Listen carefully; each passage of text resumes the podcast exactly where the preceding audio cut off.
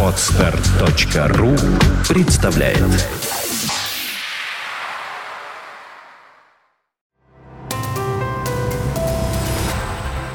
Здравствуйте, уважаемые слушатели! Редакция сайта бухгалтерия.ру подготовила для вас обзор самых обсуждаемых новостей недели с 14 по 20 мая.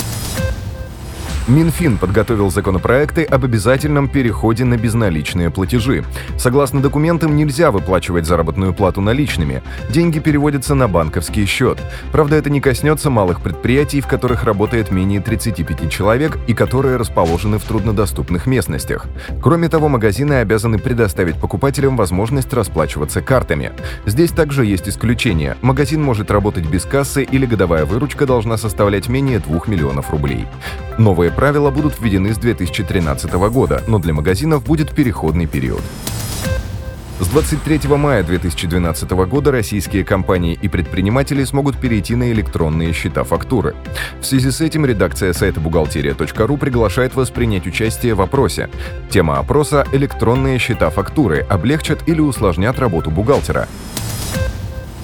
Работодатель не вправе отменить обеденный перерыв.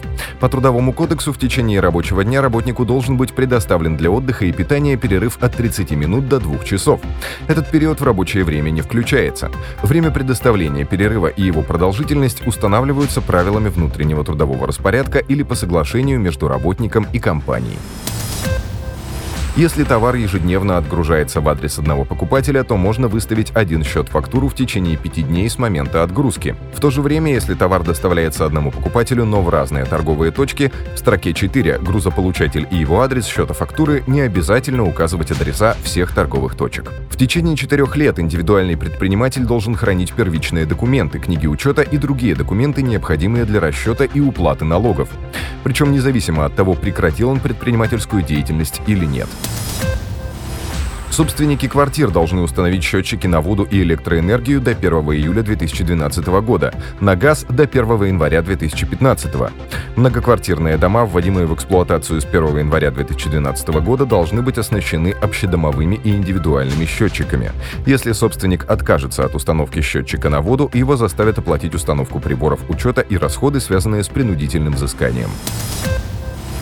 Заявление граждан и информация правоохранительных органов о выплате заработной платы в конвертах или неоформлении трудовых отношений могут стать поводом для проведения выездных проверок. Данные изменения были внесены в концепцию планирования выездных проверок. В Нижнем Новгороде бухгалтера приговорили к штрафу 7 тысяч рублей за фальшивый больничный. По данным следствия, женщина купила документ по объявлению, заплатив за него 4 тысячи рублей. Как потом оказалось, врач, якобы его выдавший в поликлинике, не работает, а бланк является поддельным. Экспертиза показала, что он был распечатан на цветном принтере. На нем не было водяных знаков и защитных волокон. На этом мы заканчиваем обзор важных событий за неделю. Самые актуальные новости вы всегда сможете найти на сайте бухгалтерия.ру. Спасибо, что вы были с нами. Слушайте нас через неделю.